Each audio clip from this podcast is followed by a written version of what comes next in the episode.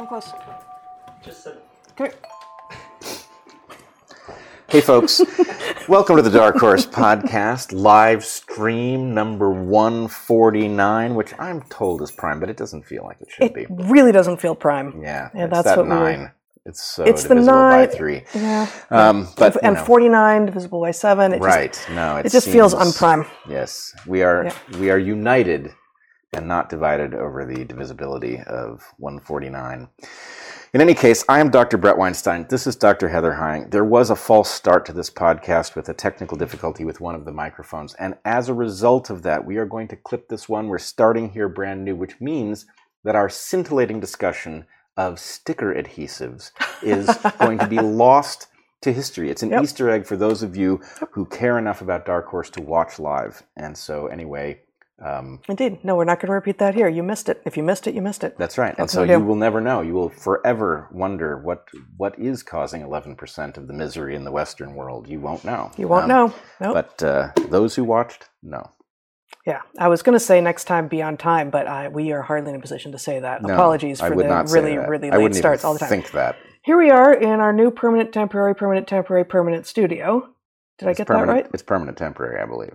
It's that- not. that's It's not A B A preferred. B A. I thought it was a permanent, temporary, permanent, temporary, permanent. If we're going to be switching to iambic, tem- iambic pentameter, I, I needed to know that a half an hour ago. I don't. so you need lead time for iambic pentameter, Yes. really.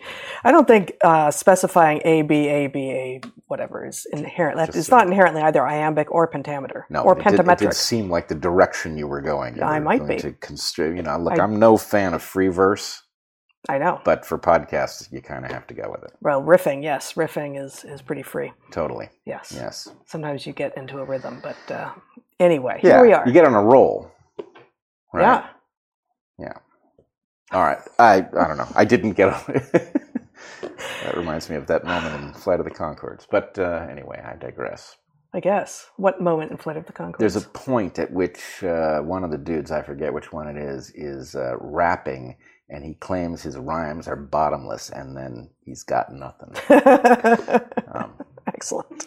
he's he's the hip and his Oh yes, bottomless. Yes. yes, yes. Um, what a weird show.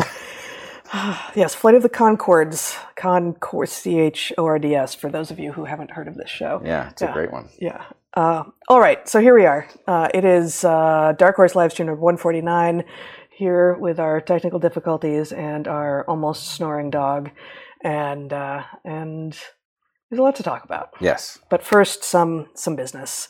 Uh, we follow these live streams with a live Q and A. You can ask questions at darkhorsesubmissions.com. If you're watching on YouTube, the chat is live on Odysee, and uh, very soon after we are done, uh, the as as we've already talked about, the video will be clipped. We'll go, we'll put it on Spotify as well, and we will um, also be on all of the podcast places, so you can listen anywhere that you listen to podcasts. Uh, please join me also every week at Natural Selections, which is where I write uh, weekly on my Substack, naturalselections.substack.com.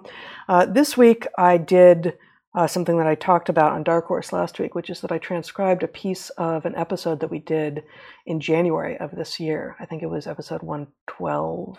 I don't remember anyway. I, I talk about Natural Selections, in which we predicted that some among those who were crying for vaccine mandates and uh, being very uh, laughing at laughing at and harming those of us who were resisting the authoritarian and anti-scientific uh, advice and uh, and demands that were coming down from on high, public health on high, we predicted that they would soon basically try to disappear their their sins. And uh, indeed, what we saw last week or a week and a half ago at this point uh, was a piece uh, by uh, Emily Oster in the Atlantic asking for amnesty. Uh, so I transcribed for Natural Selections this week a a piece out of our discussion from now almost 10 months ago in which we said this is going to happen and um, we can't I, I actually I, I recommend it. I recommend either going back to the conversation itself or looking at the looking at the transcript because we don't arrive at exactly the same place. We don't start at exactly the same place. We don't arrive at exactly the same place. But um, we do both uh, mightily object to the idea that this should just be passed and disappear into history without anyone learning anything and without any, therefore, assurances that it won't happen again and soon and perhaps worse. Yep, I read the the transcript that you did, and uh, I think it is it's important not only to see that it was predicted and that it is unfolding, but to understand why it was predictable. That there is Yeah. a confluence between the interests of those, uh, you know, members of the private sector who got it wrong, Mhm. listened to the wrong authorities, and those who actually uh, perpetrated this monstrosity of policy.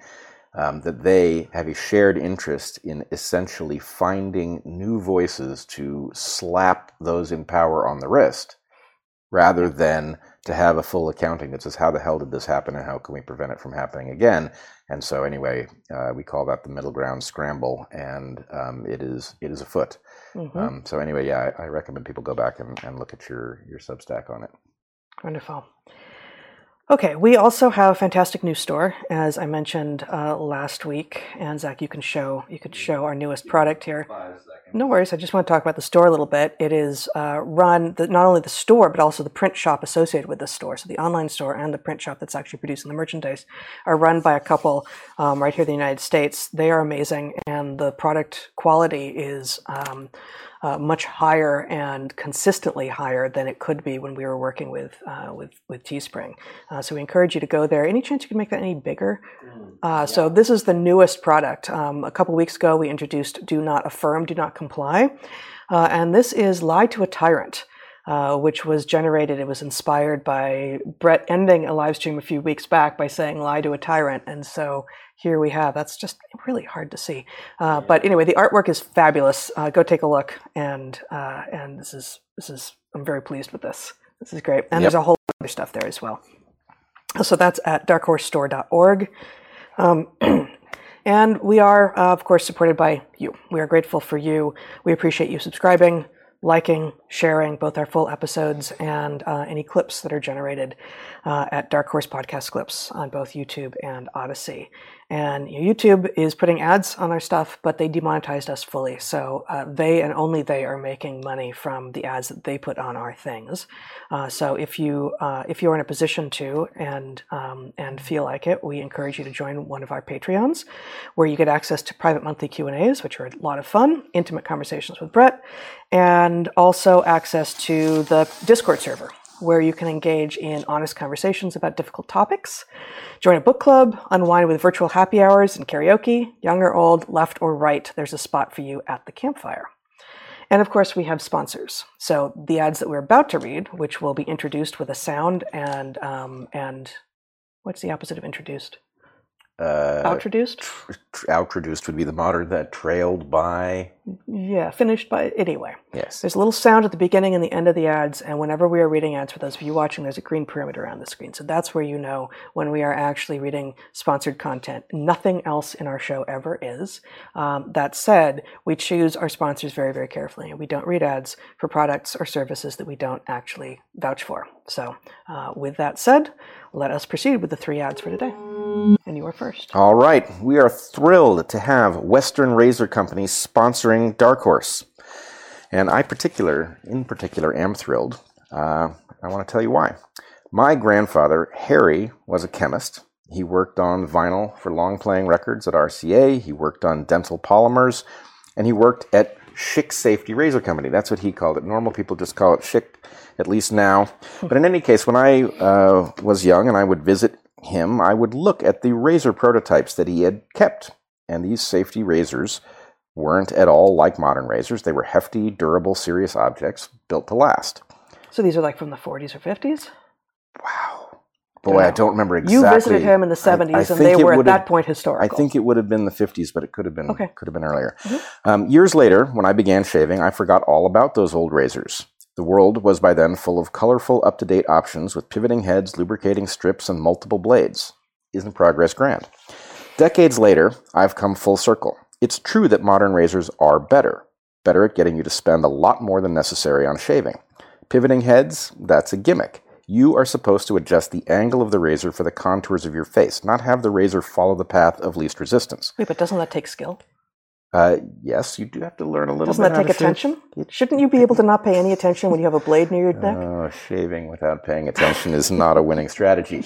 Um, all right, let's talk about lubrication Am I strips. getting in the way? No, no, it's it's good. it's all to the good. Good. Lubrication strips, they work at first, but they exhaust themselves quickly, leading you to toss a razor that still has life left in the blades. And speaking of blades, how many do you really need? The fact is that multiple blades packed tightly together is just another scam. That arrangement is guaranteed to clog with hair and soap, so you'll toss it in the garbage and reach for another. Also seems more likely that one of them is going to get a little, a little nick in it and therefore be more likely to cut you. You can just look at the thing. You know, there's a principle in aviation uh, if it doesn't look right, it won't fly right. Mm. And you can look at these multi blade monstrosities and you just know that that's not an elegant solution to any known problem. so, I need to try these. yes, you do. Yeah. If you want a close shave, then what you need is a no nonsense shaving instrument. A safety razor from Western Razor Company looks like a tool, it feels like a tool, and it functions like a tool because that's what it is. No plastic, no gimmicks, no hidden costs, no subscriptions. You pay upfront for a top quality handle made entirely here in the US. It comes with five double sided blades, and when you need more top quality blades, double sided razor blades are available for less than 20 cents a piece. Point of order. That's awesome. It comes with five double sided blades, but you only use one at a time.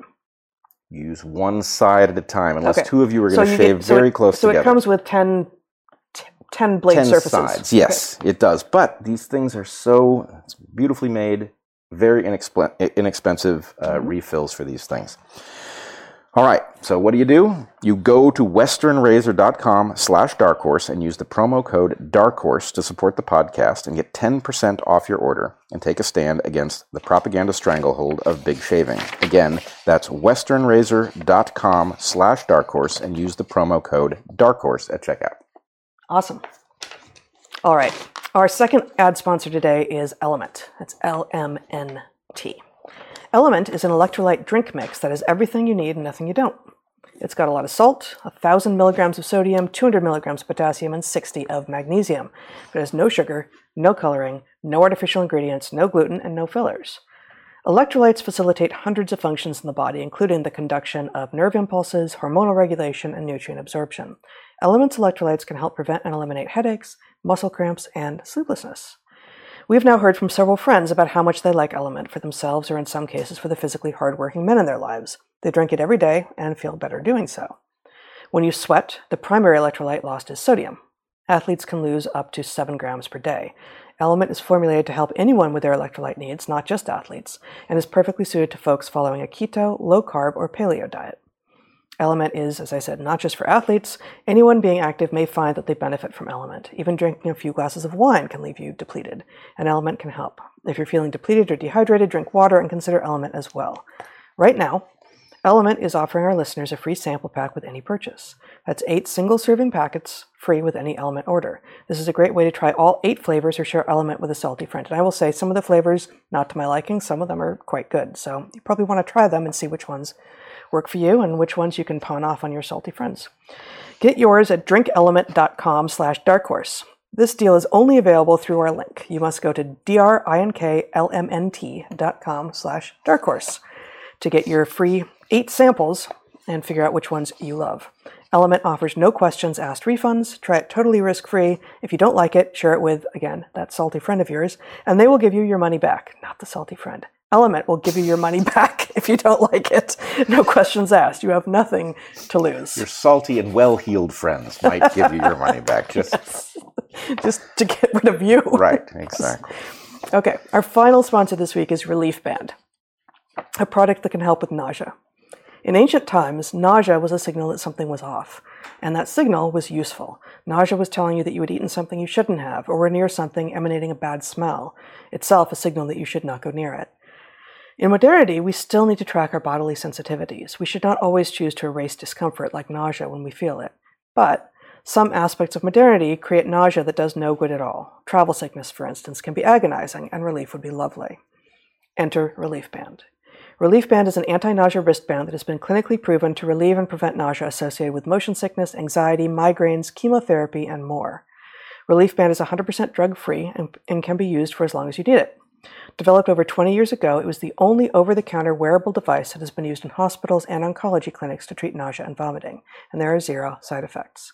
And now there's Relief Band Sport, which is waterproof, features interchangeable bands, and has extended battery life. We asked a friend to try it out, since we are lucky enough to rarely experience nausea ourselves. Here is her testimonial. I used to have nausea on a near, da- near daily basis from both anxiety and the need to take regular medication. Relief Band relieves my nausea in less than three minutes without the side effects I was experiencing from anti nausea medication. It has entirely changed my life for the better.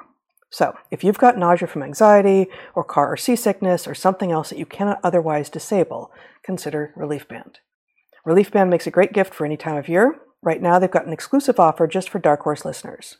Go to reliefband.com and use promo code Dark Horse to receive 20% off plus free shipping and a no questions asked 30 day money back guarantee. That's reliefband.com and use our promo code Dark Horse for 20% off plus free shipping. All right. All right. Here we are. Um, my computer has gone to sleep. I hope you have not. uh, at the point that you bore your computer into sleep. Oh man, I've been you've been there more than on once. too long. Yep. Possible. Okay. Um, can we start by talking about certainty? I think so. Excellent. I was in Portland this week. I went back to the city that we called home for four years, uh, in part to see some of the amazing uh, medical providers that I have formed relationships with down, with down there. And yes, um, they do exist. Uh, and in part, the timing was uh, to be there for the election, to see to see what it felt like, and to see if anything blew up.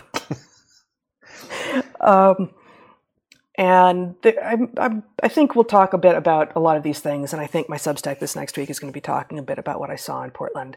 Um, I don't I don't have it in a soundbite or even a series of soundbites. yet. There's just there's a lot to say about what that city with so much potential is and has and what it's doing.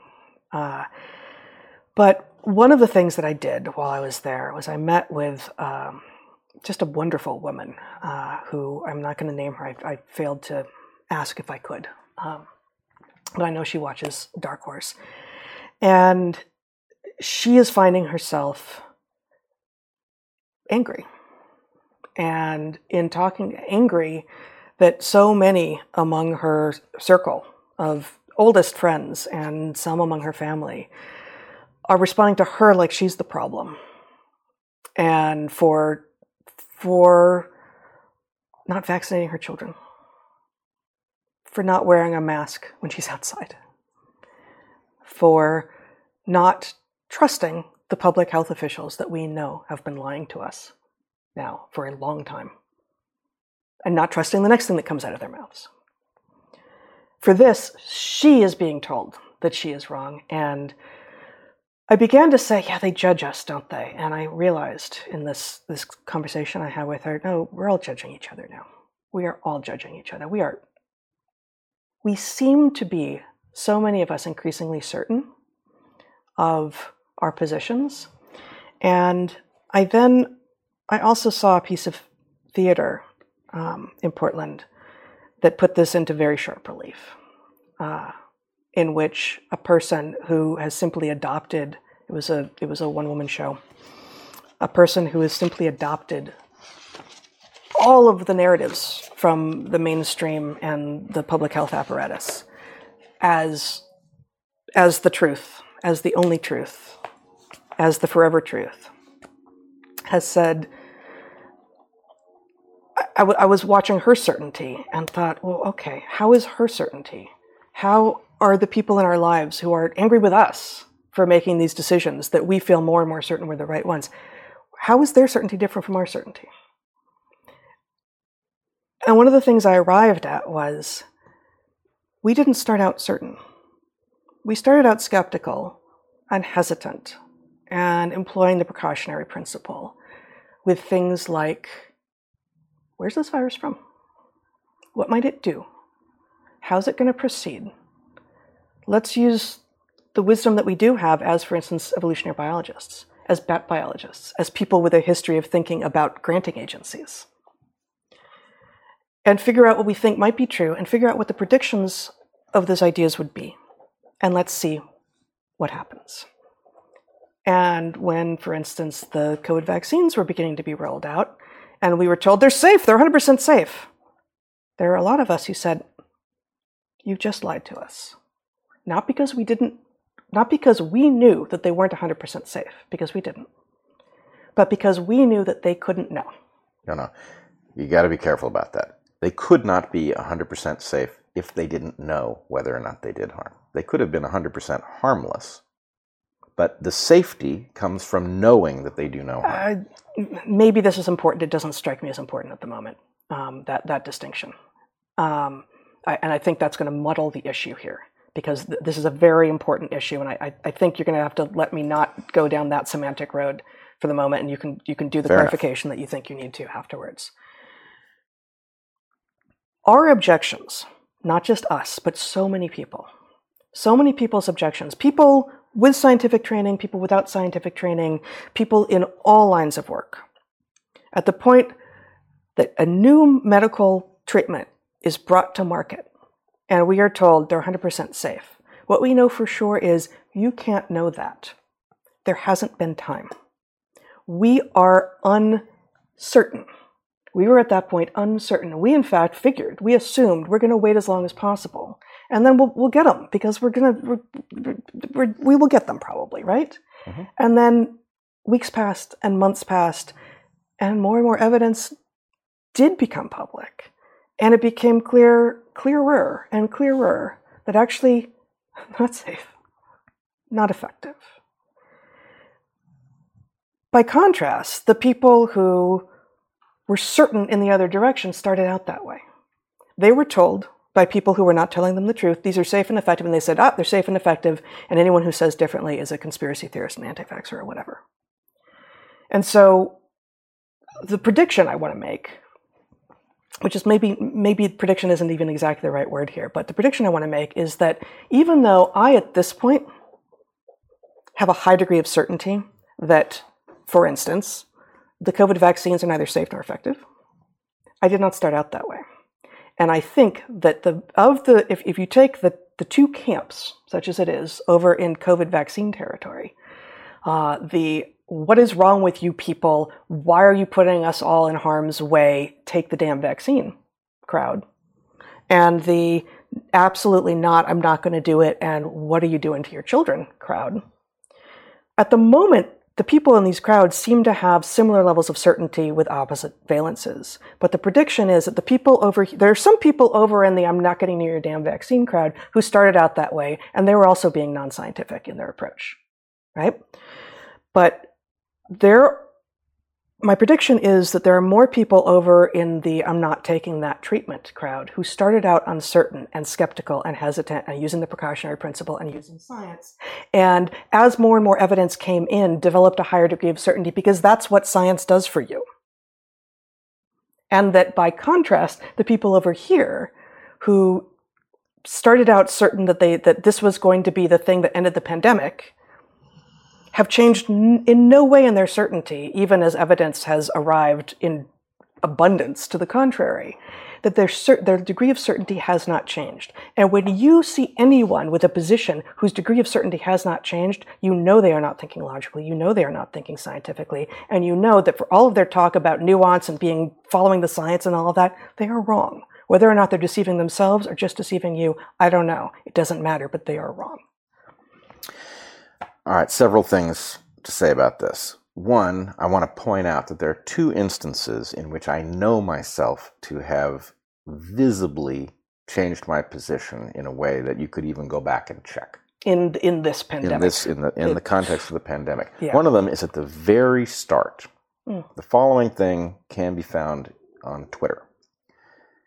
You and I, as we've talked about before, did not know about the novel coronavirus until we emerged from finishing the first draft of our book, where we were deep in the Amazon, where we had no connectivity, unaware that there was a news story brewing. Mhm. As we emerged to the first place that your phone connects, a military checkpoint, End of January 2020. Yep. We emerged to news. We were in Ecuador. We emerged to news that there was this novel coronavirus, which we started to wrap our minds around. And oddly, that the first case had just arrived in Ecuador. So we were getting information on our phone in Spanish, new case, novel coronavirus from China, Yep. etc. Um, as I looked into it, story was this was a, a bat virus that had jumped to humans. I knew something about the family of bats in question because I had been a bat researcher. And I tweeted something that said, I haven't looked very deeply into this story, but so far it seems to check out, right? I know these animals, I know something about these viruses circulating in these animals. It looks right to me. And I got back a tweet from an account that uh, I knew only online. And the account said something like, "Yeah, right. It's a coincidence that this happened in you know uh, in a city that had uh, a, uh, a level four um, biosafety level four lab studying these exact viruses." And I looked at that and I thought, "What don't I know? What the hell? That is a weird And that coincidence." thought, that thought, what don't I know? Anyone who doesn't ask themselves that question on the regular is also not trustworthy. Right. Thing is, so I retracted my claim that this story made sense. I didn't yet know what made sense, but I Yeah. knew at that point that there was something here that I had not factored into my calculations. So whatever I had said publicly didn't make any sense, and Yes. you know it could have been that it was uh, that the story did check out, and that the existence of the laboratory in Wuhan was a coincidence Mhm. um, you know, which uh, I guess I would have figured out over time. But the point is, I, I believe the two tweets are separated just by accident by exactly an hour, right? That the whole thing, the recognition that I had said something that uh, I now knew was not grounded because it missed a whole set of facts that were potentially relevant, that's captured in the space of exactly one hour in that case. And it could have been an hour a day, a week, a month, a year. Could have been anything. it could have been anything, but the point is you went back and you said, ah, my level of certainty was too high, and as it turns out, the wrong valence. right. Right? And so, anyway, th- this is, I mean, and you know, it makes, I remember my emotional state that I like saying, hey, I said something scientifically about something in my own discipline, and now I've, you know, an hour later I've got to take it back. Do I like that? No, but it's far better, far better than sticking with a wrong idea because it would be embarrassing to admit that it was wrong. It'd be, you know, it Well, would- there's a sunk costs fallacy there too, right? That you did not succumb to, but that most people do. Well, I've already done the thing. I've already like this. Is it sunk? Maybe it's not. Maybe that's not quite the right fallacy. There's a like I don't. There's a good it's money after bad. It's good money after bad. Okay, that's that's it. So I don't. Oh, this is going to be bad. For, this is going to feel really uncomfortable. The longer you wait, the worse it gets, guys. Well, you know, and uh, I think the thing that is important not to have done, right? Mhm. One could do the calculation and say, well, okay, I've just learned something I didn't know. It changes my private certainty about how sensible the story that I've heard is. hmm But it's possible that the story that I believe is correct is still going to turn out to be correct. So if I can just The zoonotic origin. yeah, if Yeah. I can just put off making a correction, then it's possible the problem solves itself, right? That's not, that is a way to get yourself in trouble, which is why mm-hmm. I didn't do that, right? The right thing to do is to say, actually, mm-hmm. as of now, I'm aware that even if the natural origin story turns out to be right, that it has to overcome a threshold that I didn't even realize existed because I didn't know that that lab was there. That's just so beautiful. That like that right there, that is an encapsulation of both what you do and what all scientists should do and what everyone should do in communicating with the world, having made a statement and having learned that there's more to the thing that you pronounced upon with such certainty. Be like Bret, like do that. Well, you'll also you'll be you'll just be happier, right? Because the fact is the relief that you experience for having gotten yourself back to ground you're comfortable with, right? The point is you're you're actually taking a risk saying, "Yeah, I've looked at this paper, seems to add up. Thing emerged from bats, you know, in some normal way." Right, and then it's like, oh goodness, what what didn't I know? Right, there's a fact I didn't have, and then the point is, the, the point you say publicly, uh, actually, this fact potentially looks important. I need to know more about it. Then it's not haunting you. It's not lurking, waiting to leap out. You know, you're not you know, constantly keeping track of how much danger this thing you said is leaving you in. So anyway, just even just from the point of view of your own sanity, It's an honest accounting. it's an honest accounting that means that in the present you don't have to worry about saying too much or something like And that. And that's not to say, so I mean, I think a, a different approach, uh, the approach that I have tended to take, is I don't like, and you know, until relatively recently, this is 100%, like, I, I just don't make pronouncements out into the world until I've actually, you know, I'm, I'm really prepared to do it because I don't want to have to keep track of all of the things that I've said that I then would do have to actually go and, and correct when, you know, when when I'm wrong. And obviously, podcasting changes that dynamic quite a lot. But I was thinking specifically of social media. Mhm. Like I actually, I there is just there is such a joy and like a human potential in sitting in uncertainty and being like, oh, this thing is happening. I don't know what it means. I don't know what the significance is. I don't know where it came from. I don't know what it's going to do. Hmm.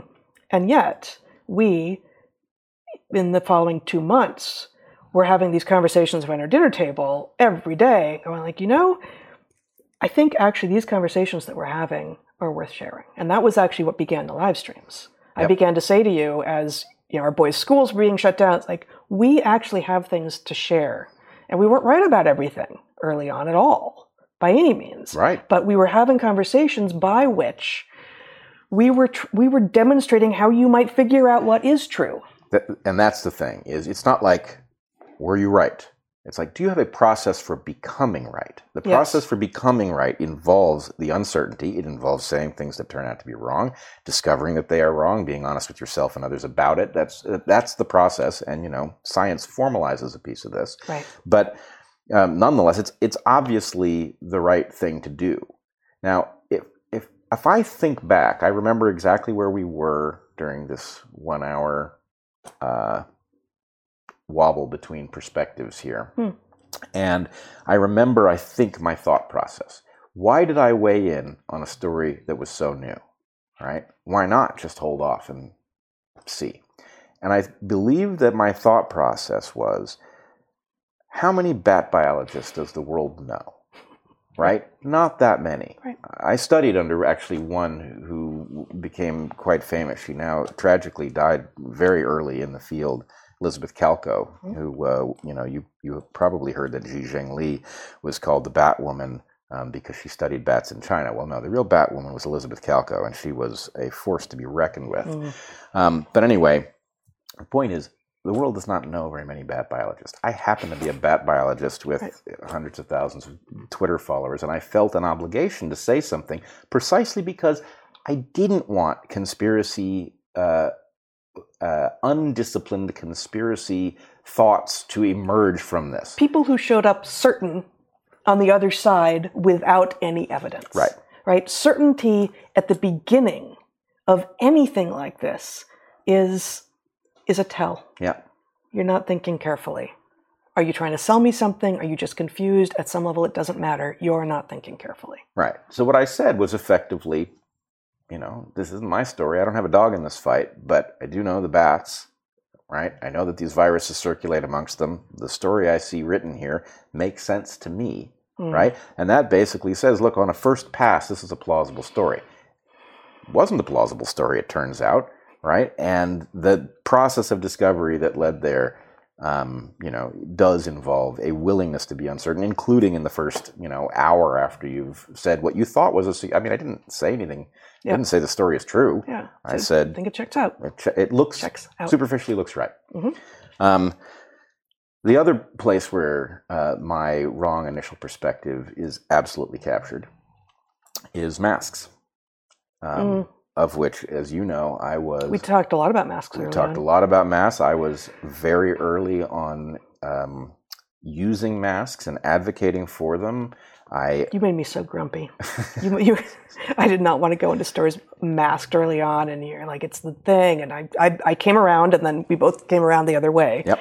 But and you know I look I you know I had a model in my head, and I remember I talked about it. I showed it uh, on Dark Horse, in which the idea was, well, how much I can use my camera to tell me how much light Right. is blocked by a bandana, and it's a fair amount. And um, that, to me, suggested the likelihood that particles would be blocked. And you can say, well, particles are too tiny, they go through the holes. Apparently they do. Yep. But photons are also very tiny. What photons don't do is, you know, there's no flow pattern around a fiber, right? The photon hits the fiber, or it doesn't. It doesn't, you know, steer around it. Right. Whereas air flowing over probably brings the particles through the mask, which is probably why they don't work very well. Yep. Um, Excuse me.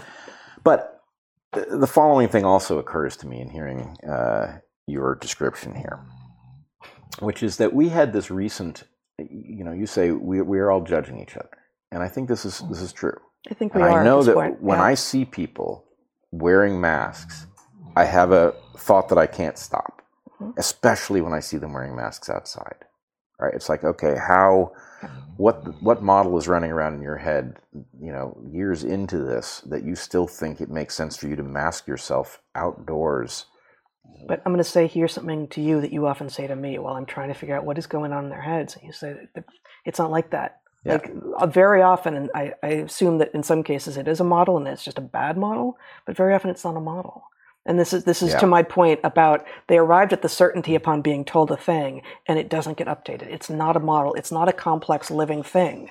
It's a conclusion. End of story. Done. Right. Now, this is exactly this is exactly where I'm headed. Is Mhm. that you and I had the following uh,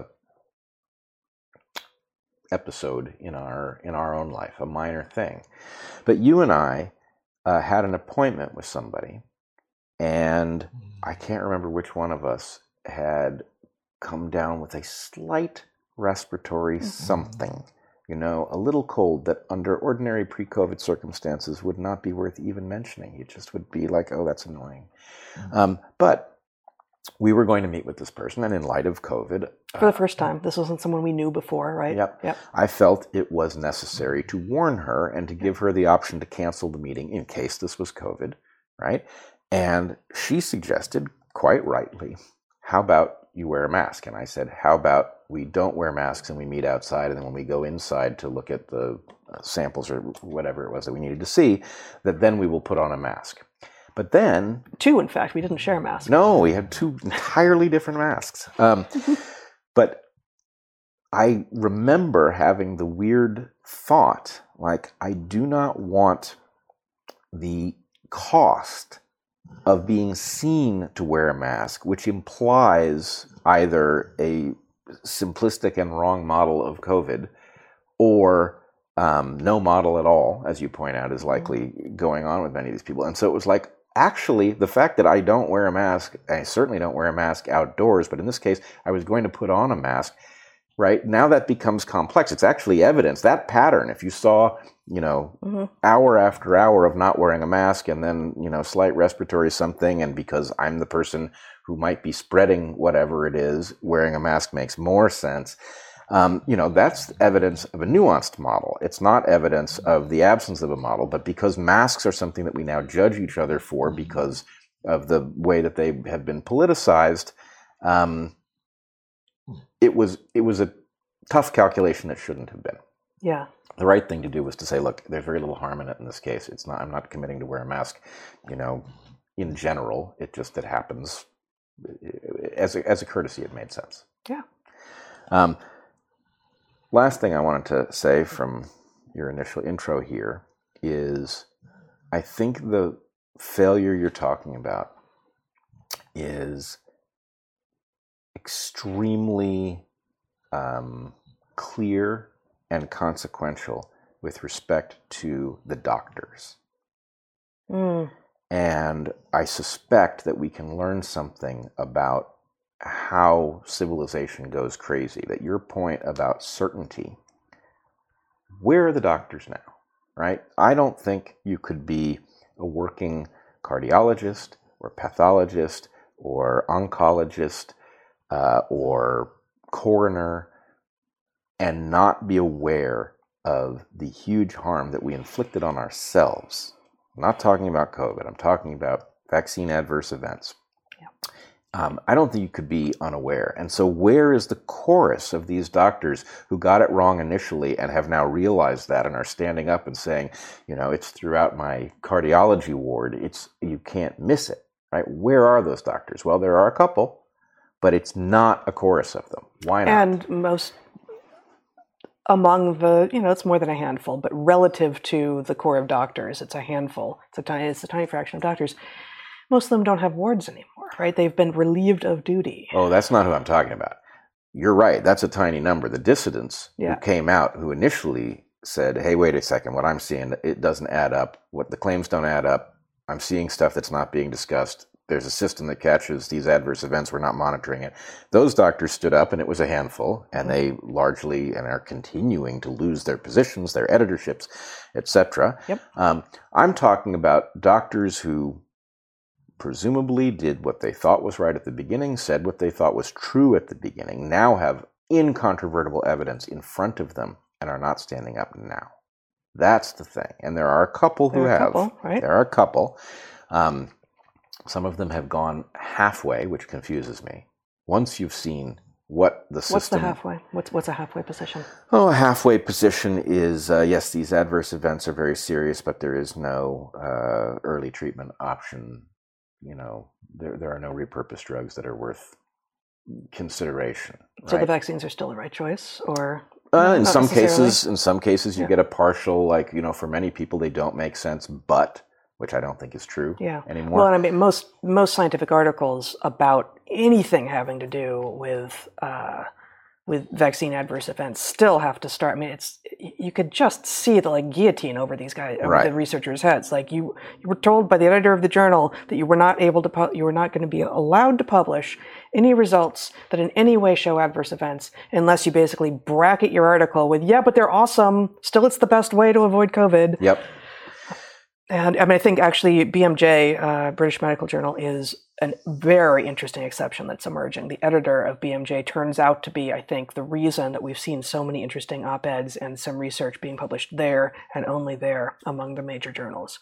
Right, and which tells you something. The the arbitrariness of you have some journal in which author after author is saying the same thing, and the point is, well, you know, under a different editor, but that journal have a radically different perspective, even with the same pool of readership and researchers who use that journal. Editors are powerful, not just, you know, it's not just for literature, right? It's this is the scientific there's a reason they call it the scientific literature, because there is someone who is effectively not just it's not I don't know if I want to go here, but the concept of midwife gets applied in a lot of places where it has no place. Yeah, And it's, you know, like, how could you object to midwife? It's like, no, actually, sometimes what you're doing is helping create. And midwives don't help create the baby. They help ensure uh, that a baby ends up in the world that was inside a, m- a mother's body and is safe in the world. But the midwife did not help create the baby. And Yep. so editors are doing more than midwifing oh yeah, by a lot.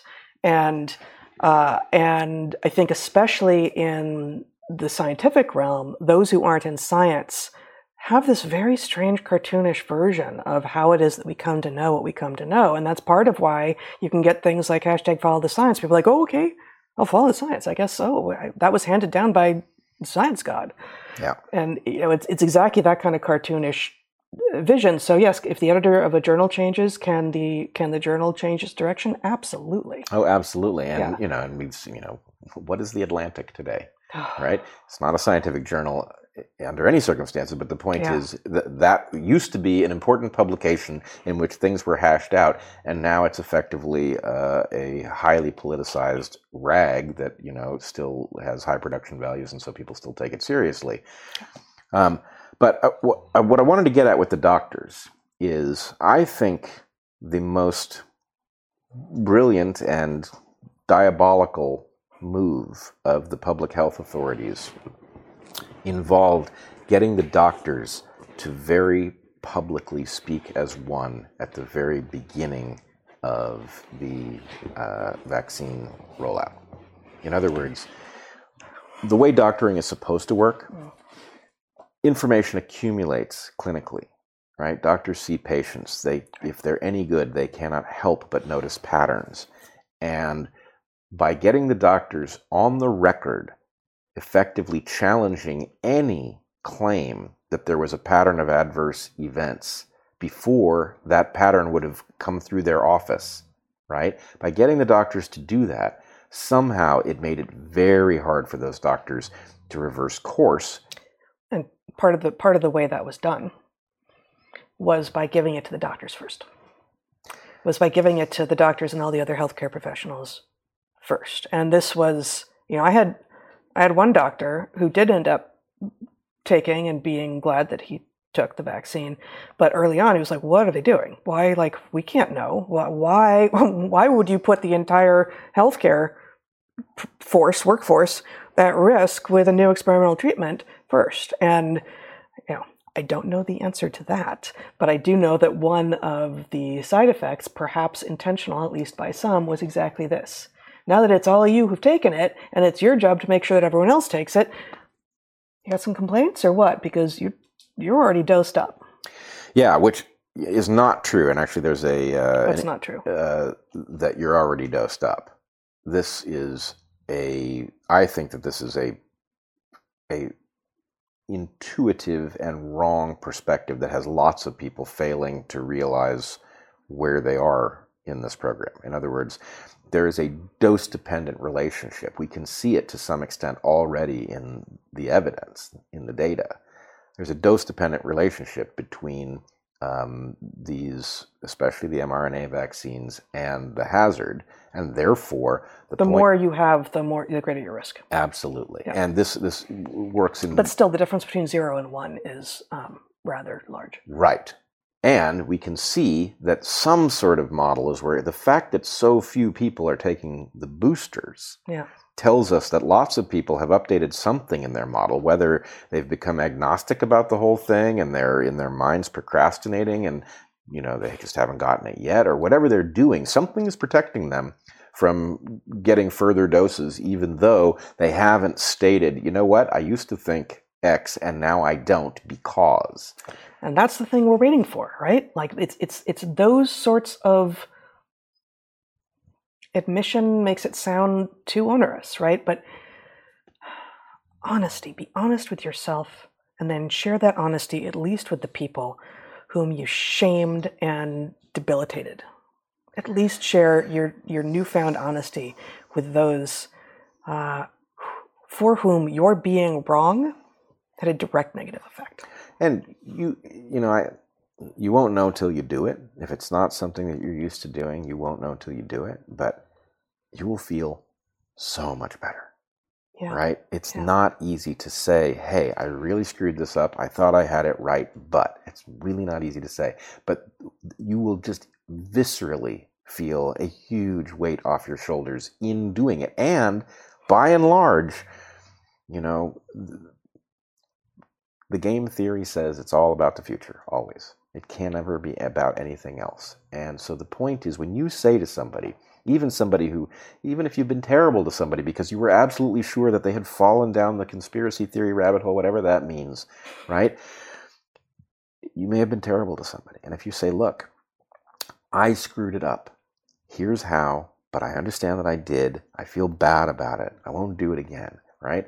If you say that to somebody, it is not in their interest to say, well, I don't accept your apology. You know, there's nothing you can do to mend this. In general, especially if you have a relationship that has content that goes beyond whatever took place over COVID, people will forgive you. People will be decent to you, and you will just simply not have to live with that fear of, you know, what happens if it emerges.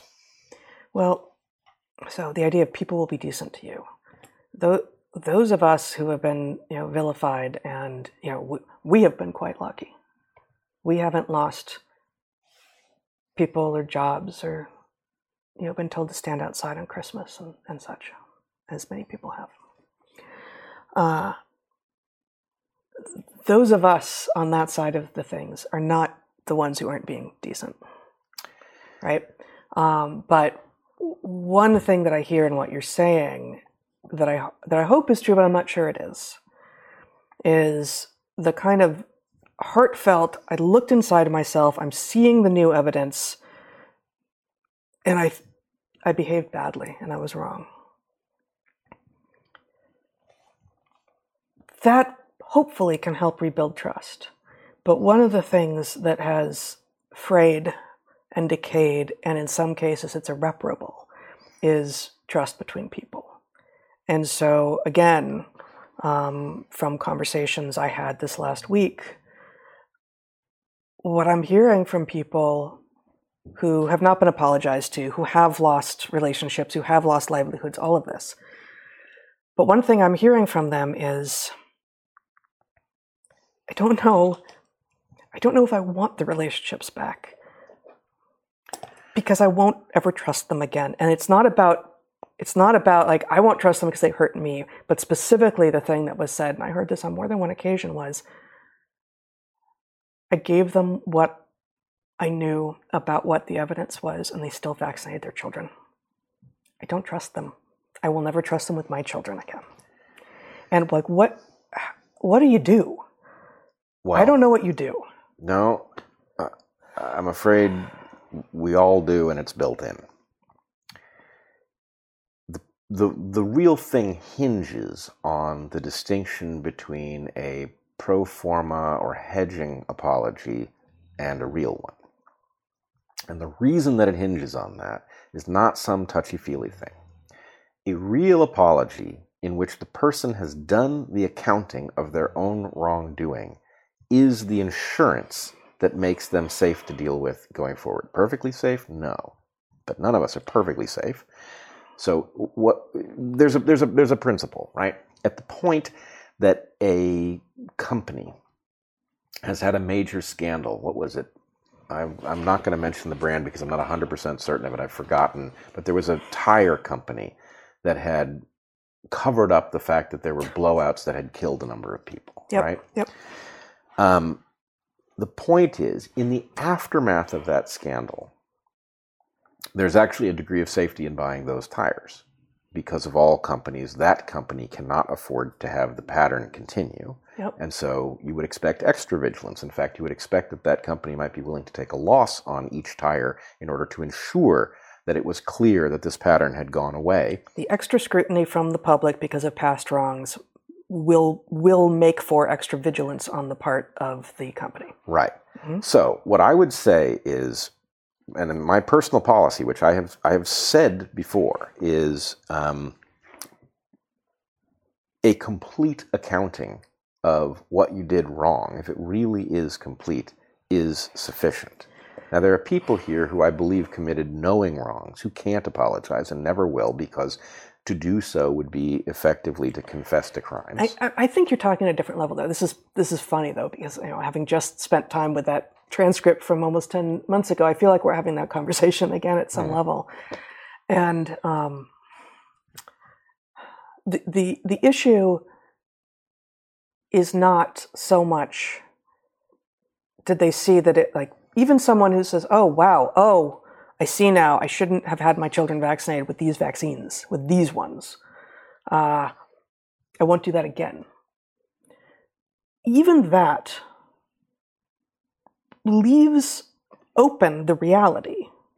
Like, it doesn't change the reality that you were the sort of person, and you know, the, the one I was talking, this one particular conversation, she invoked my, my Mama Bears piece on Substack. She said, she said to me, You, my once dear friend, are the sort of person who gave up being a mama bear and trusted someone who'd already lied to you and let them have your children. I can't trust you with my children ever again if you do that. I don't care what kind of apology you make. I don't care if you know that you were wrong. The fact is, there's something in your head. There's something in your head that allowed you to sacrifice your children, and no apologies changes that. Look, I, I get it.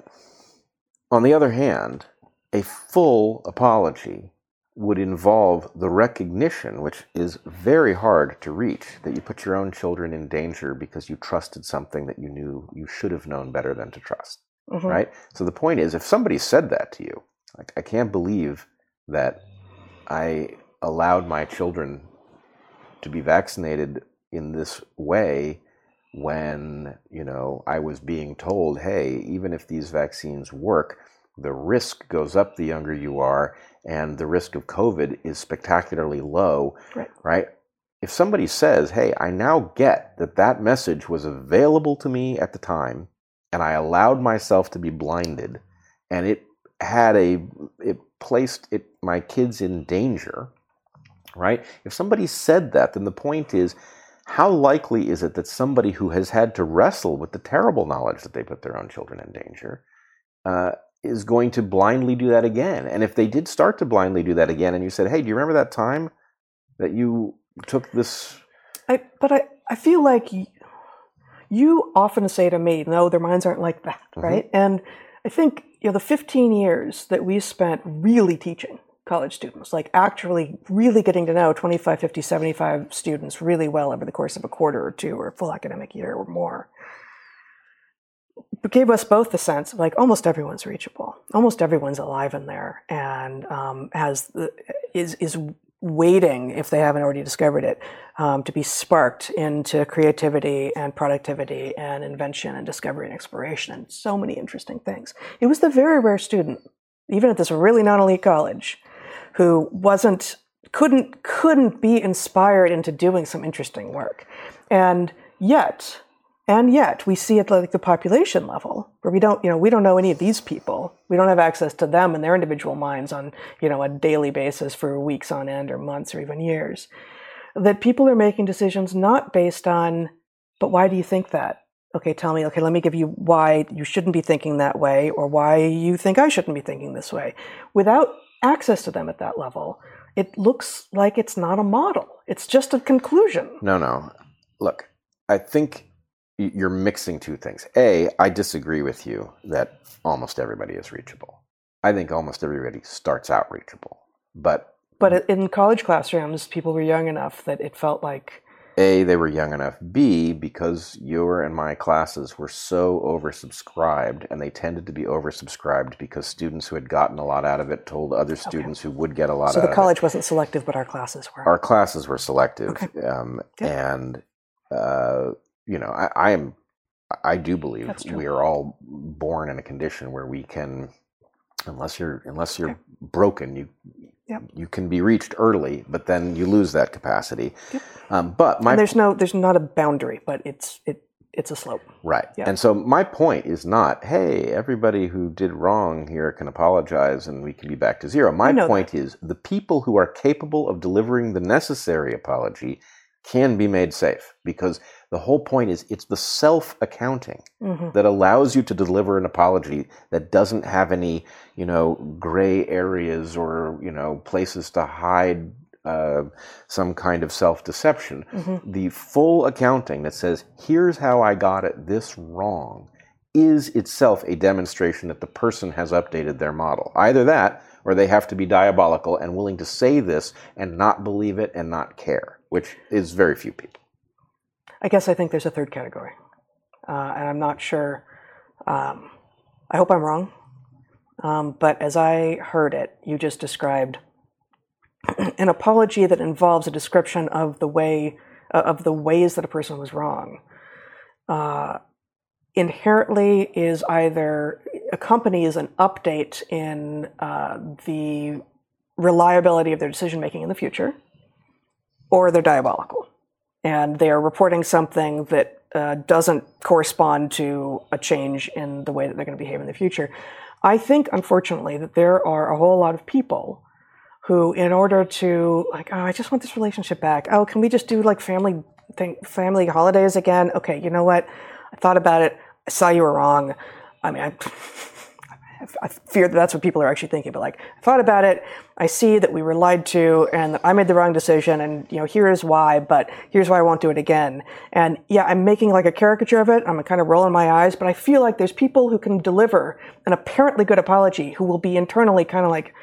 Oh, this is pro forma, but I gotta get through it because I really like this person. Oh, yeah. I really like my sister. I really like my cousin. I really like my friend from high school. I really like. I want. I need. It's my work buddy. It's my boss. I gotta just do it. And okay, are we good? I'm really sorry. Okay, good. Let's go have a beer. And I feel like there's a lot of those people, Yeah. and I'm worried about them because I feel like they're obviously from the past three years hiding in plain sight. Well, I am not arguing that somebody who delivers an apology necessarily deserves a, a clear, cleaning of the slate. Mhm. My point is a proper apology that involves a self accounting that did not do the following thing. The accounting you are afraid of, and I also agree, it, it, uh, uh, it is there to be feared, is the accounting that says what is the minimum I have to acknowledge in order to get past this, Yep. right? The, per, the grudging apology, the minimal apology, that thing is strategic. And it is it is functioning to preserve the capacity to do similar things in the future. I want no part of Even a- if that none of that is conscious. Right. Right. Whatever mechanism it is that says, I really, I want to get past this. And you know, you can hear people who are actually good at apologizing, you Mm-hmm. will hear they are not monitoring whether this is enough for you to let them off the hook. What they are trying to do is tell you their own argument with themselves. Mm. Here, I'm angry at myself.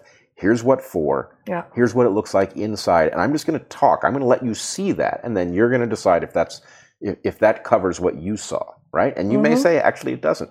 I hear what you what what you're doing there. You have found this seven things that you did wrong, but you've missed these other two. Yeah. Like think on it some more and then come back to me. Yeah. Right. Yeah. And hopefully we've all been there on both sides. Like if we're if we're adults past, you know, the age of I don't even know what, but you know, we presumably all of us have done done wrong unto others and had wrongs done unto us that warranted complex apologies.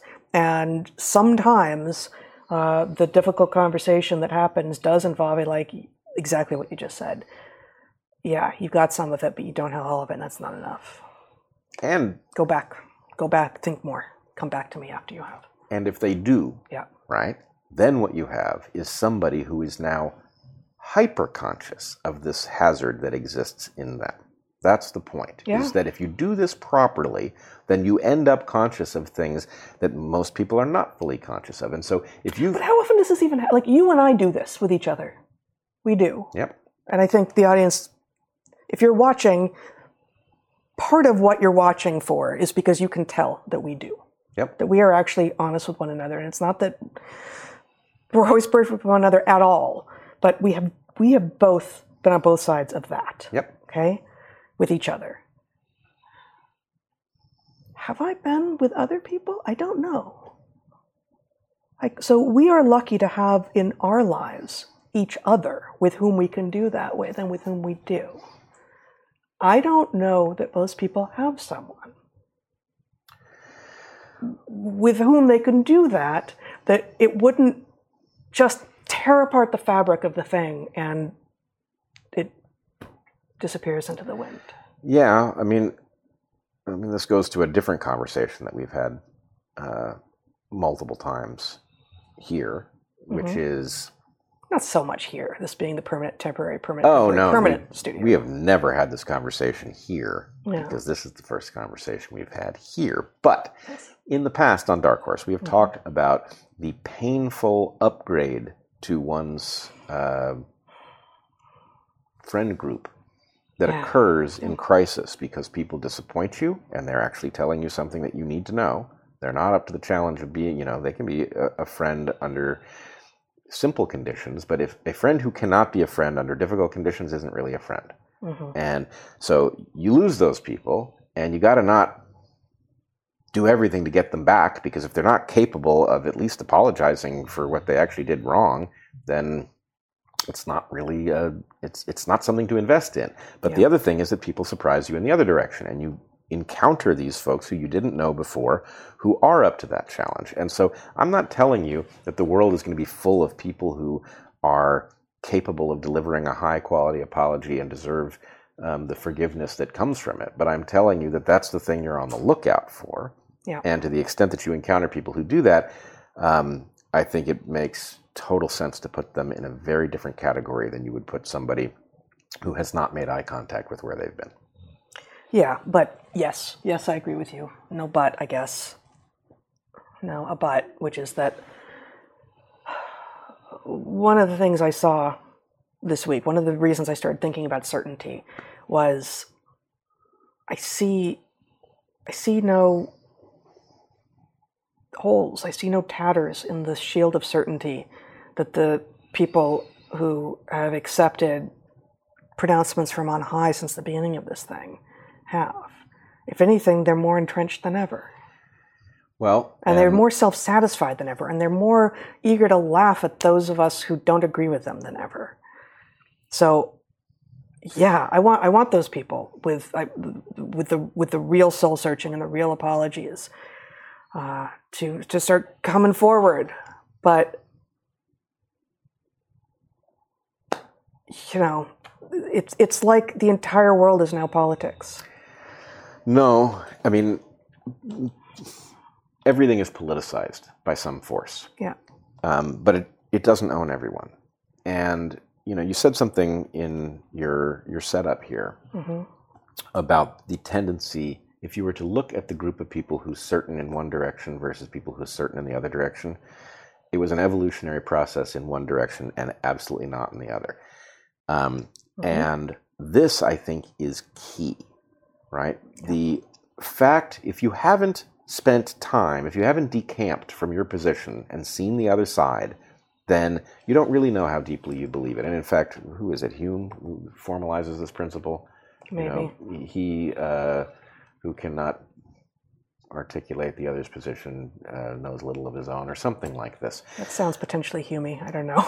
Yeah, uh, it's definitely humorous, but um, not Not really. that humorous. no. Um, but anyway, uh, the point the point is when you have an asymmetry like this, where one side gains people over time, right? You've got two sides that are claiming some something is in evidence. That's that's another prediction then, right there, right? So you know, I I said um, the level of certainty has changed on one side and not on the other, and and the second prediction here that you are making is one of the sides is um, gaining people, and the other side, the prediction is is going to be losing them, Yep.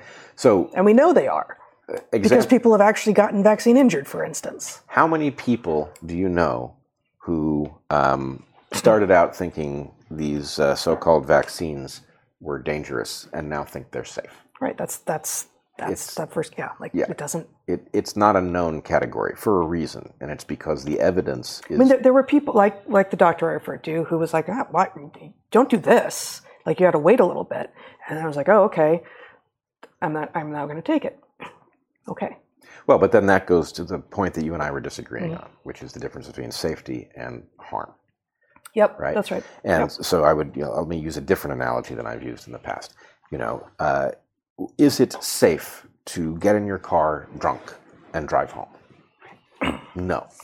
Does that mean you're going to crash? Right. Nope. You could get home absolutely unscathed, right? So the point is, harm and safety are two different things. We understand the difference very easily. Yep. And No, and I, and and you're right that it's important. Like you to, to say that you weren't harmed doesn't mean that it was safe. Like this, this and and I, I feel like that's a formulation that I immediately grok and that I think almost everyone would too. yep, You can say just because just because I wasn't harmed doesn't mean it was a safe thing to do. Whereas looking at it on the prospective side is harder to to distinguish between the two. Right. Well, people, you know, this is the, the problem of the bluntness of language that comes from us all using a shared glossary that we, you know, some of us use things very precisely. We're very technical about it and we mean only what it is that we intend to imbue into those words, and other Mhm. people just sort of hear it loosely. And so the idea of, you know, is is that pharmaceutical safe? Right? Well, you know, if you talk to me, you're talking to somebody who's spent an awful lot of time thinking about how pharmaceuticals might be unsafe on the basis that we have test animals that don't tell you what it is that test animals are supposed to tell you, right? So you're getting a technical uh, response rather than a, you know, safety, harm, what's the difference, Yeah. right? Um, yeah. Sorry, I lost. There was some other thread I wanted to follow there, but Um, well, we could uh, switch gears a little bit if you if unless you want sure. No, I, I me to try I to prompt you to think about what the thread was. I guess there was one more one more piece which has to do, and this is this is my own soul searching here.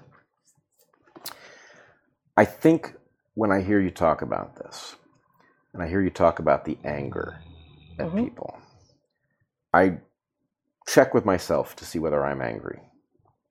And then I find something funny that I can't quite figure out. I know it's real, but I don't know what it means.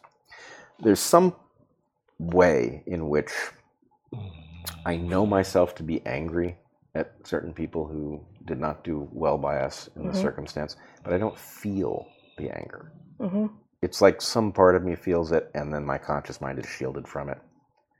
And I have a feeling that that's serving a purpose. That there are things you can do if the emotion doesn't penetrate to the part of your mind that decides how to act. Yeah. And presumably, there's also a huge cost to that. You know, anger didn't evolve for no reason at all. Anger evolved for a very good reason. And so there are places where you want to be able to keep it absolutely in check um, so that it cannot drive your behavior. And there are other places where it is important that it be seen. hmm And I think probably um, whatever, for whatever reason I am constructed in the odd way that I'm constructed, I'm paying one one cost in order to get to some benefit. And you know, I saw this in one other place that wasn't about anger. Um, there are two places in the Evergreen story where I run into the same observation about myself. One is that initial confrontation outside my class, the one that got captured and the one that put me in the public eye. hmm I remember that interaction. I remember feeling my leg shake as if there was, I don't know, fear or a very strong emotion of some kind. But I remember thinking, that's odd that my leg is shaking because that's not how I feel. Hmm. Right?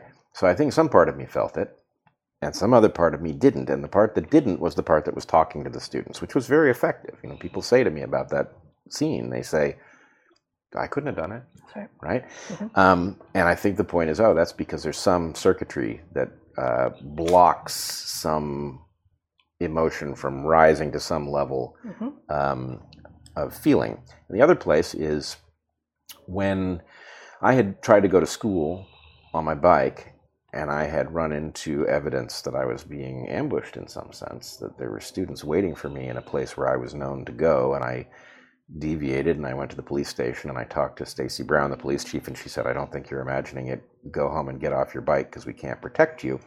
You report that when I came through the door, that I appeared shaken like you've never seen me shaken. Yeah. I don't remember being shaken. I remember thinking, I can't believe this is happening to me in 2017 in my own neighborhood in the United States. You know this thing. I was going to say that's written in literature, which no, you don't. you know the, uh, the way that people describe people who've been really scared or traumatized as having like an ashen face or a gray face. Yep. And I, whenever I read that description, I think, I don't what what. But that's the thing that that's what I saw in you. That it, it- like just the color was gone, and it wasn't bloodless. It was it was just. You looked like you were almost in black and white.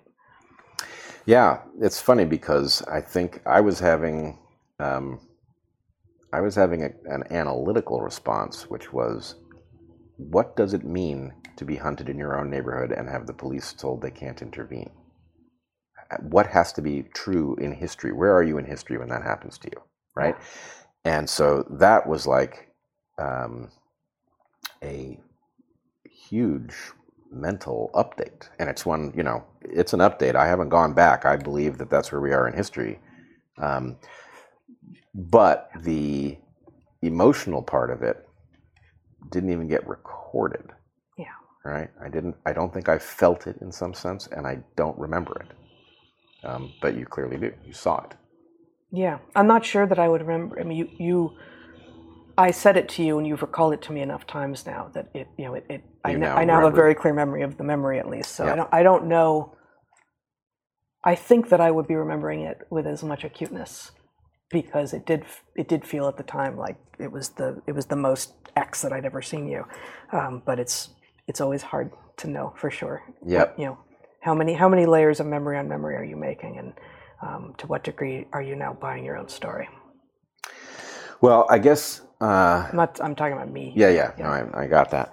Um, I do wonder, you know, I, you and I have recognized that uh, I have some severe deficits with respect to uh, normal functioning in the modern world, keeping track of stuff, right? Time. time, for example. Um, and that in emergency circumstances, the opposite seems to be true. Right? I wonder if this thing isn't related to that. I think it is. Yeah, I think I think it almost has to be. I think it is. Yeah. All right, you were going to switch gears. Oh boy. Okay. okay, switch gears into reverse then. Um,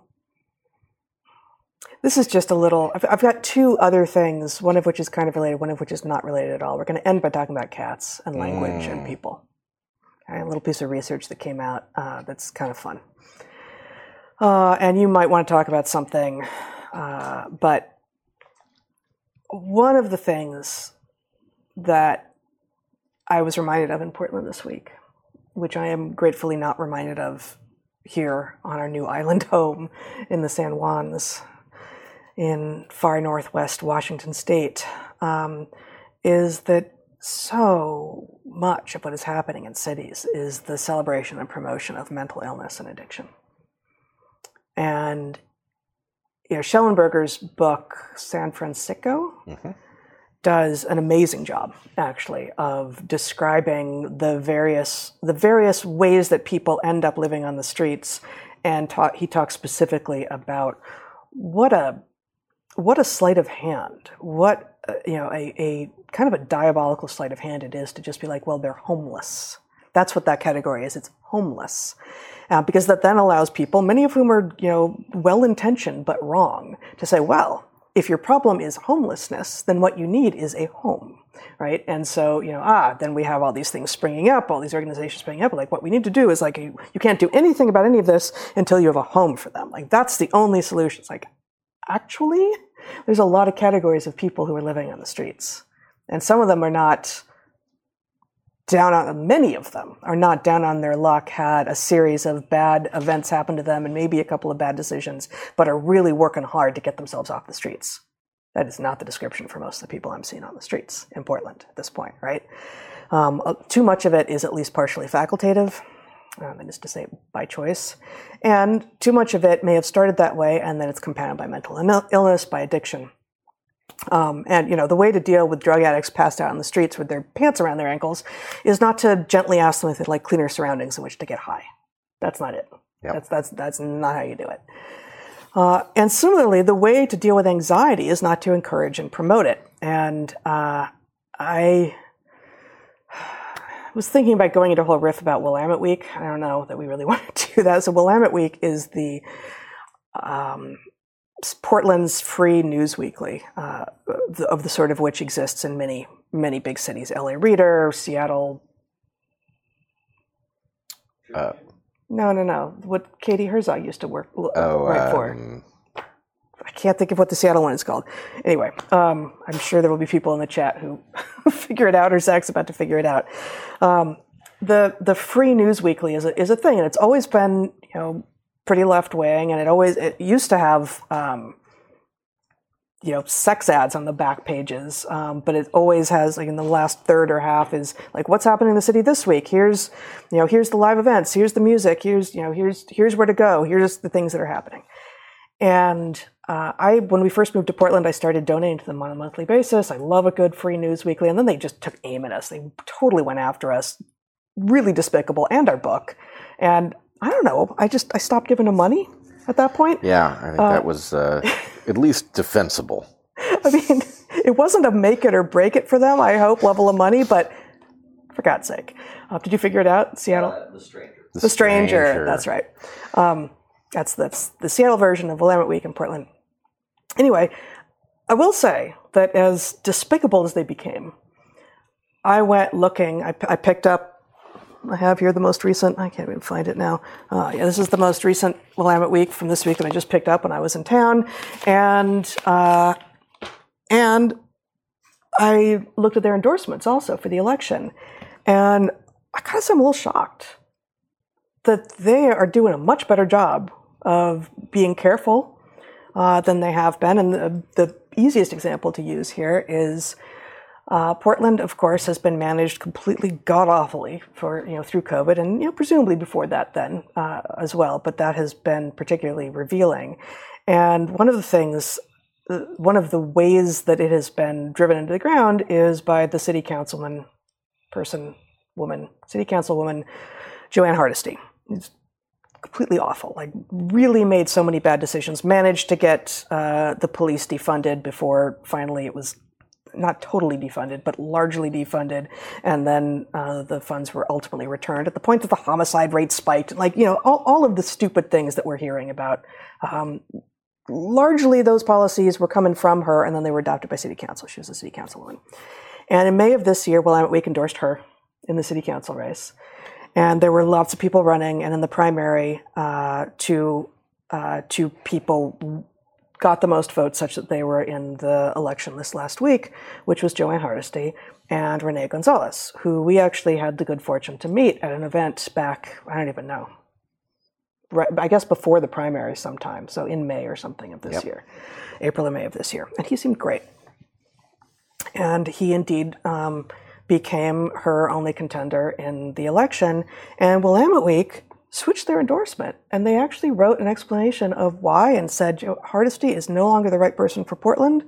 Um, she has demonstrated that she is not doing what's right for, for Portland. And they endorsed Gonzalez. And Gonzalez actually won. Like, he, and and good for Portland. Like, there's a whole lot not going on right for Portland right now, but congratulations, Rene. Like, that's That is awesome. A sign of hope. It is a sign of hope. Uh, and it was also a sign of hope when I saw that. And there was a number of other things in Willamette Week uh, that I thought, huh, maybe they're getting a clue. That would be awesome. That would also help because that is, of course, uh, a publication that is read by the most entrenched, the, the people who are least likely to have models of what their opinions are as opposed to having received wisdom from on high, which in some cases might be Week. I look forward to their apology. Yeah, it's not going to happen. To us, you mean? Yeah. yeah, that that would be great. Um, a number of them are due, in fact. Yes. So, all that said, which is my like, oh, actually, cool. Keep on doing that. However, uh, they're still publishing comics like this one, Zach, which I hope you have ready, uh, called Anxiety Garden, and I'll just read it for those who are listening and not watching. The the the the comic widely more widely is called Anxiety Garden. So right there, you know something about it. It says, "Hi, I'm Alicia," which is also the name of the person who creates Anxiety Garden. Hi, I'm Alicia. You know, the pandemic has been long and hard, but did you know it's not over? And the longer we pretend it is, the longer immunocompromised people like me are stuck in limbo. So keep masking and getting vaxxed, or else. I don't really know how to take that. So I went to this person's uh, website, and this person's website describes them as Alicia Gatlin is a queer, disabled, non binary comic artist making zines about rheumatoid arthritis, mental health, and niche interests.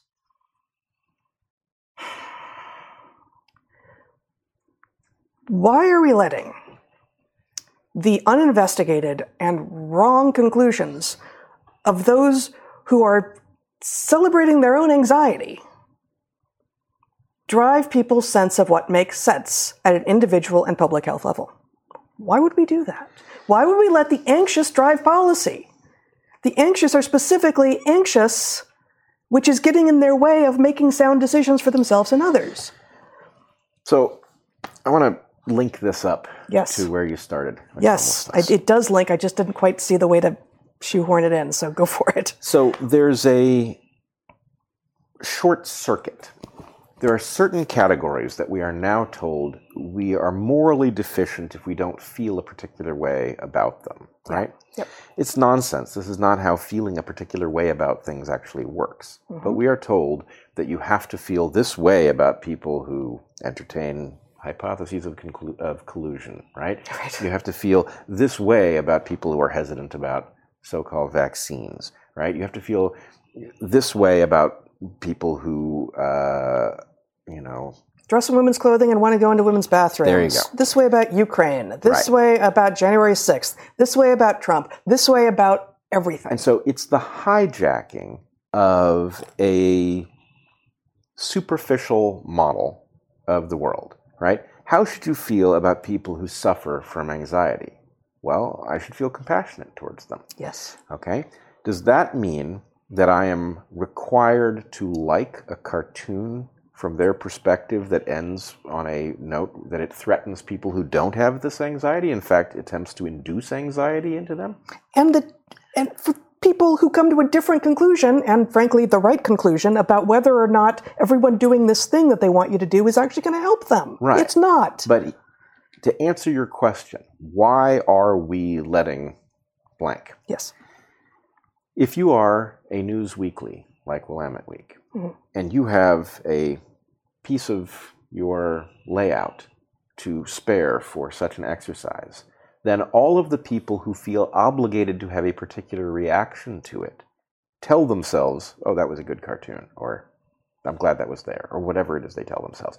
And it is the exact equivalent of people. Remember how comedy became really, really unfunny, and you could kind of tell it had become really, really unfunny because what people were doing was they were applauding the laugh lines rather than laughing at them, right? The point is that is, That's good.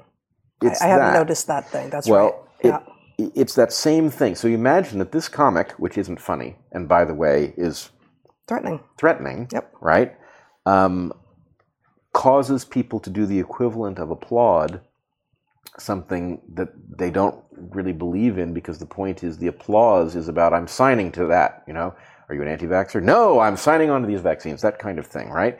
Um, so that reflexive view, and this is actually the same thing. It took me a long time to understand it, but it's the same thing as this business with the term homelessness Yes. right? The point is, homelessness is a symptom, right?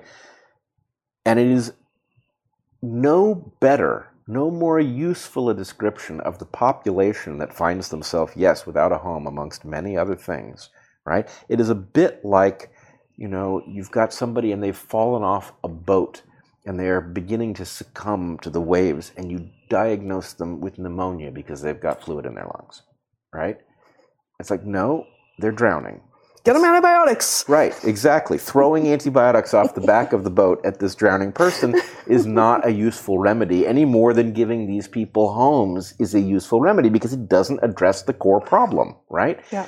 Um, and so, anyway, I woke up the dog with my cry for antibiotics. yeah, right. No, you don't have to take any. No, Um, no, you don't.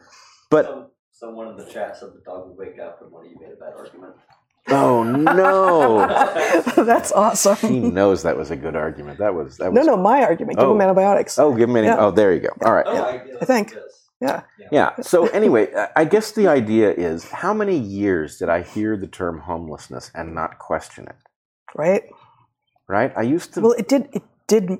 It was a different population in the seventies and eighties. It was. It was. I'm not sure. I mean, you know, we know that uh, a lot of homelessness actually was the result of, you know, Reagan era policies that emptied, you know, asylums of people who didn't have the mental capacity to hold down a job. They were struggling with mental illness. Yep. And so the point is, their homelessness is no more homelessness than it is institutionlessness, right? Mhm. The point is, they were kicked out of institutions that had taken. I'm not arguing. Having presumably being uh, maybe not kicked out, but the people who ended up in institutions, not everyone, but many of them, their families were like, "I'm at my wit's end. I can't do. I like. I, I this this person has a condition which renders them uncontrollable by me in my home, even though I love them or am trying to love them, Right. and therefore they need to go there. And then to have them released onto the streets, like, well, that's gonna work.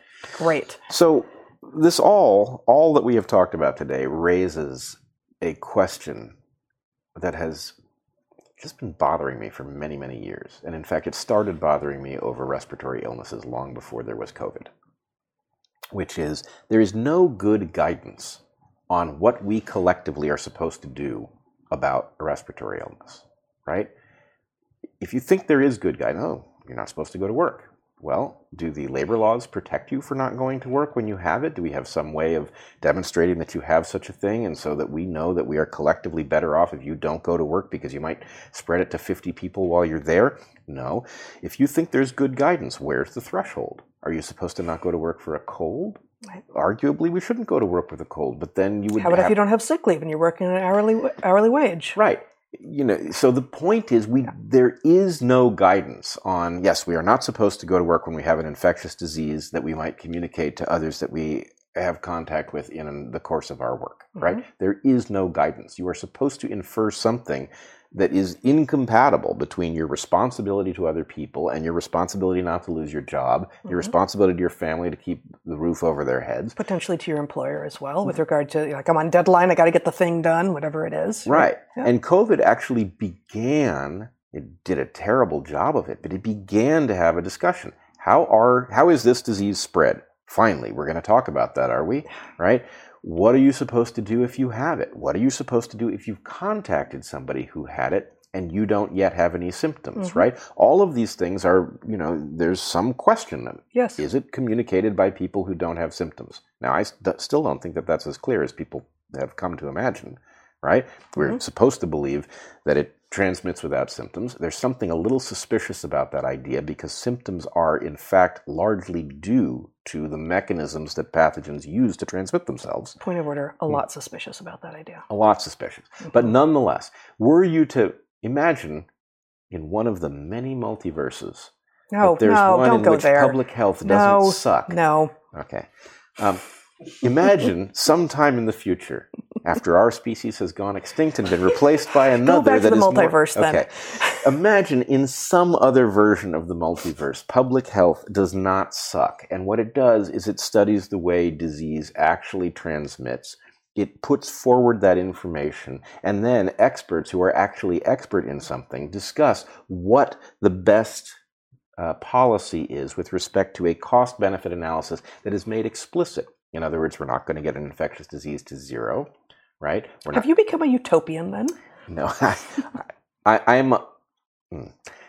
no, darling, I'm not a, a utopian. the way to cause your brain to grind I am. I am a believer in something which um, I, I don't want to use too many technical terms, but you might call it good governance. And no, I haven't seen it in a very long time, if ever. But But the potential exists. the potential exists. and it needs to exist. Yeah. It does, and this, you know, and this is what the Game B movement is about. How could you, uh, Yep. how could you jumpstart good governance in a context where bad governance has so much power? Yeah. Yeah. All right, I'm I'm back from the multiverse. I'm not a believer. For those of you who are feverishly writing angry letters, um, I, I don't believe. I do believe in a very small amount of free will. I don't believe in the multiverse, and uh, um, It's like a, it's a big reveal party here today. What else? And I don't believe we're living in a simulation, but I do believe there are two pieces of evidence that go in the other direction. Maybe we'll talk about that next week. Oh, I thought you were going to say you don't think we're living in a simulation, but we you do think we're brains in jars. I am not. the rest of you, Hmm. that's that's between you and your God. So our cats are on walkabout this week, and maybe since I have something specifically to talk about with regard to cats and some research, uh, maybe we should do that next week when our cats hopefully will not be on walkabout. Will not be on Maybe we should save the the cats language and and and person discussion so uh, that for, they can wait for in. next week. There is a there is, yeah, there's a there's an awesome endpoint that I'm just not going to give away. Yeah. All right. You feel confident of this because my, as you know, I don't even think the cats know their names. So I know you their don't. ability to uh, have any opinion whatsoever on the I rest of what you have to say. we- We've been at it for a while. It's a totally different thing than anything we've been doing, and it would be nice to have cats in frame when talking about cats. Don't you yes, we we should talk in front of their backs, not behind them. Dish. think? yes. All right. Well, I'm glad we've agreed on something. That's, that's All a start. Um, I think. I mean, I don't even know when we started because we had so many technical difficulties. But I think we've been going on f- for a while. yeah, Zach also can't tell us. I mean, Yeah. The stream started an hour and 47 minutes ago, but that includes multiple timers and Yeah. and things. So. Well, I think it's it's getting late here, and we're still going to do a Q and A. Yep. So we're going to stop this uh, for this week. We will be back same time, same place next week, hopefully with better everything and more cats. And um, if you are with us live right now, you can stick with us, give us a 15 minute break or so, or however long it takes, and we'll be back with a live Q&A. You can ask your questions at darkhorseemissions.com. Uh, any logistical questions, um, you can send to darkhorsemoderator at gmail.com. not questions that you want us to address on air. Um, that's again darkhorseemissions.com. Consider joining our Patreons, go into natural selections and read my Substack, read a Hunter Gatherer's Guide to the 21st Century if you like the kind of thinking that we're deploying here, and be good to the ones you love, eat good food, and get outside. Hang in there. We're bound to hit bottom at some point.